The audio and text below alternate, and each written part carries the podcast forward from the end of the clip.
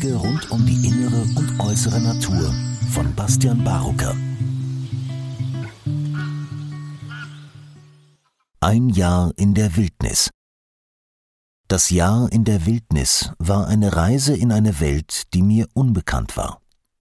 Mein Weltbild über die Natur und über mich hat sich verwandelt, und es brauchte das volle Eintauchen in das naturverbundene Clanleben, damit dies geschehen konnte. Die ständige, direkte und sinnliche Verbindung zum sich immerfort verändernden Fluss der Natur hat mir sehr dabei geholfen, meine nichtmenschlichen Verwandten und auch mich selbst wahrzunehmen. Es fühlte sich wie ein Erwachen an. Ich merkte, dass es noch viel über mich zu entdecken gibt. Manchmal war die Zeit sehr herausfordernd, weil es mir währenddessen und auch schon vorher schwer fiel, vertrauensvolle Langzeitbeziehungen zu führen. Ein enormer Aufwand an Heilungsarbeit war notwendig, um meine alten, angstbasierten Gewohnheiten zu ändern. Diese Herausforderung brachte mich an meine Grenzen und manchmal über sie hinaus. Einführung. Der Grund und die Motivation für die Entscheidung, ein Jahr die Zivilisation zu verlassen und in eine erdnahe Lebensweise einzutauchen, war sehr einfach. Es war klar, dass ich die über mehrere Jahre erlernten Wildnisfertigkeiten wirklich leben wollte. Es war auch klar, dass es etwas in mir gibt, das mich davon abhält, gesunde Beziehungen zu anderen und zu mir selbst zu führen. Deshalb bin ich voller Vorfreude und auch Anspannung, als ich mit dem Kanu auf dem See nach Süden fahre und mir klar wird, mit welchen Leuten ich das nächste Jahr verbringen werde. Wir leben als Clan und sind permanent in der Wildnis von Wisconsin bei der Teaching Drum Outdoor School. Unsere Guides sind Tamarack Song, seine Frau Letty und Chris Bean. Unsere Lehrer sind die Tier- und Pflanzenleute, die Elemente und der gemeinsame Clan. In diesem Jahr lernen wir, was es bedeutet, den natürlichen Rhythmen zu folgen und sich ihnen anzupassen. Wir lernen, dass ein Native, also ein ursprünglich lebender Jäger und Sammler, seiner Umwelt sehr gewahr ist und ihrem Ruf folgt, um die Bedürfnisse seines Clans zu befriedigen. Wir lernen, dass wir, um komfortabel draußen zu leben, auf uns Acht geben müssen und dass wir uns anpassen müssen. Die alte Vorstellung von Kontrolle über die Umwelt funktioniert nicht, und uns wird klar, dass wir bei jedem Wetter komfortabel im Wald leben können, wenn wir spontan und flexibel sind und dem Lied des Waldes lauschen. Jeden Tag sammeln wir Essen, fischen, stellen Fallen, machen Feuer ohne Streichhölzer, bauen Wigwams, sammeln Holz, gerben Leder und vieles mehr. Die Fähigkeiten werden ein Teil von uns und wir bauen intensive Beziehungen zu unserer Umgebung auf. Endlich kann ich diese Fertigkeiten im wahren Leben statt in Seminaren und Workshops erfahren. Plötzlich wird mir klar, dass die einzelnen Fähigkeiten nicht allein für sich existieren, sondern mit dem großen Netz der Natur verbunden sind. Um Feuer mit dem Drillbogen zu machen, muss ich meine Augen unterwegs offen halten und die Baumarten und Holzunterschiede kennen. Für die Sehne des Bogens brauche ich Schnur, welche ich wiederum entweder zu richtigen Jahreszeiten aus den passenden Pflanzen, geeigneten Wurzeln oder von einer Tierhaut herstellen kann. All die Skills sind miteinander und mit der Umwelt verbunden und ergeben ein vielfältiges, interdependentes Netz. Gesundes Wildnisleben im Clan. Schnell wird mir klar, dass Kommunikation und funktionierendes Zusammenleben die Basis von Survival sind. Truth Speaking, die Sprache des Herzens, hilft uns dabei, in jedem Augenblick auf respektvolle Art zu sagen, wie es uns geht oder was wir denken.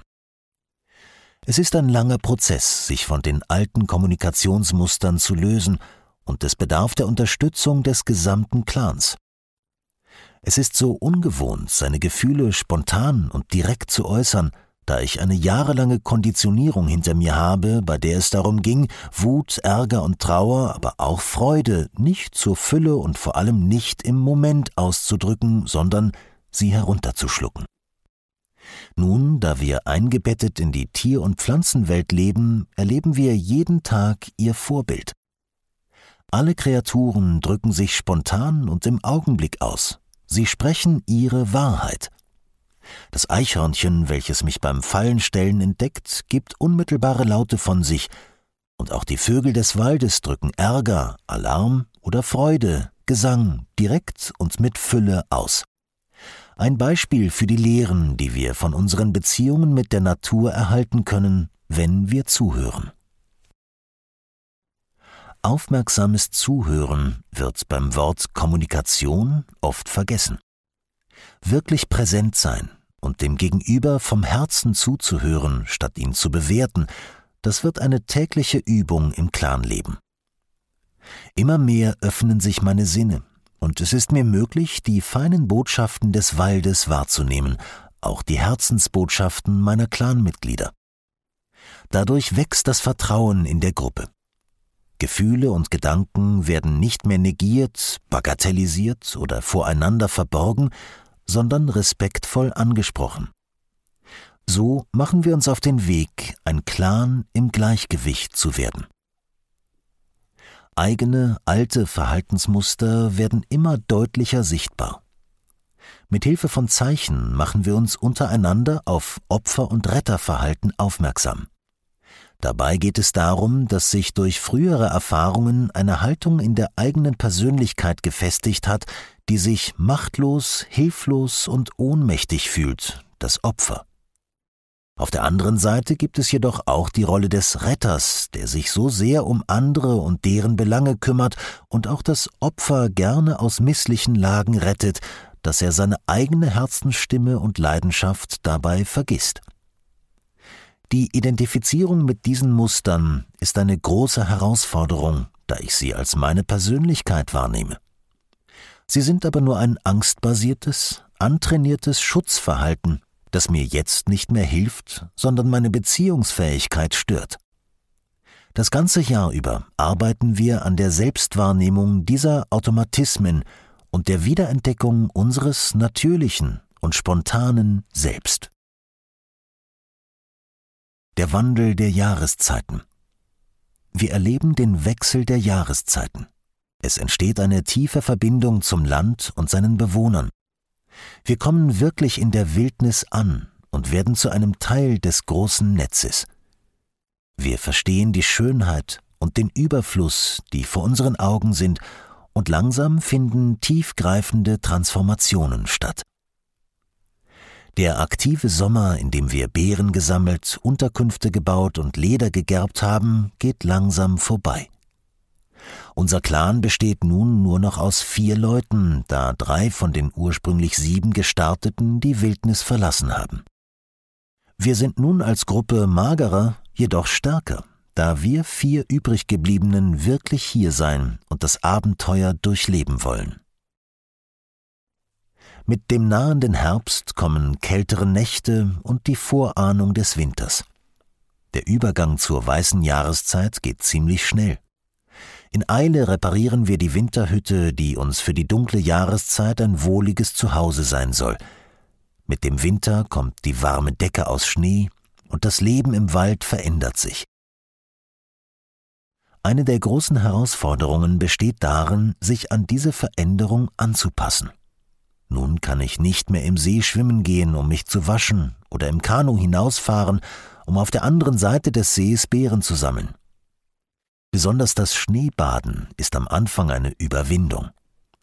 In unserem Winterwigwam können wir Feuer machen und so können wir nackt aus der Hütte herausspringen, uns mit Schnee abrubbeln und dann schnell wieder zurück ins Warme krabbeln.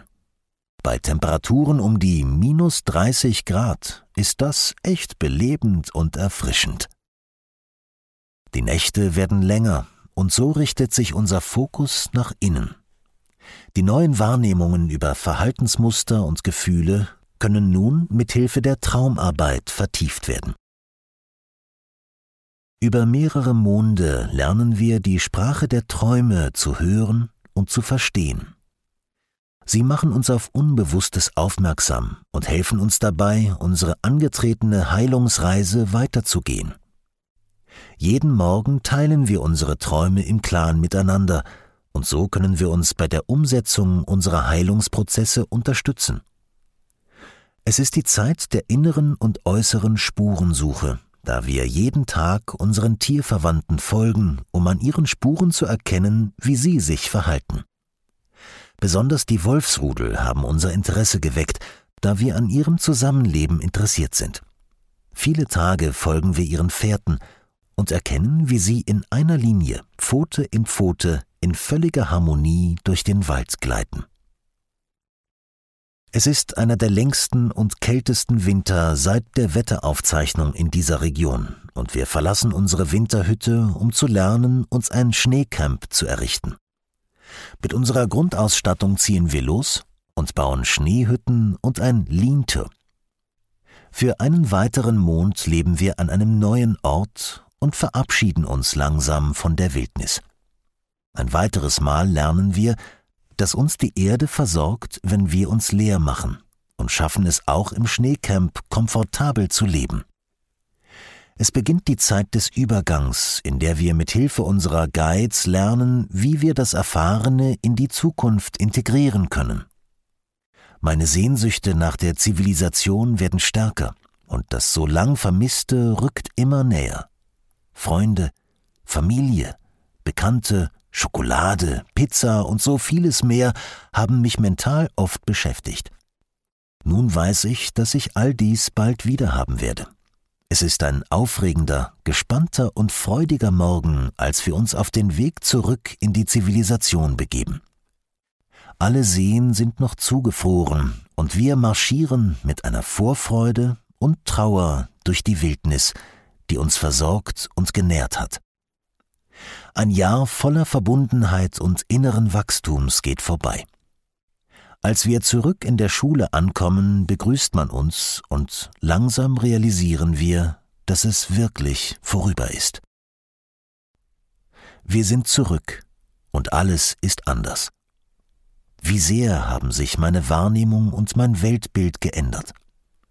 Erst jetzt, im Spiegel des Bekannten, erkenne ich meine Veränderung und langsam wird eines klar: Das Jahr ist vorbei, aber das neue Leben fängt gerade erst an. Epilog.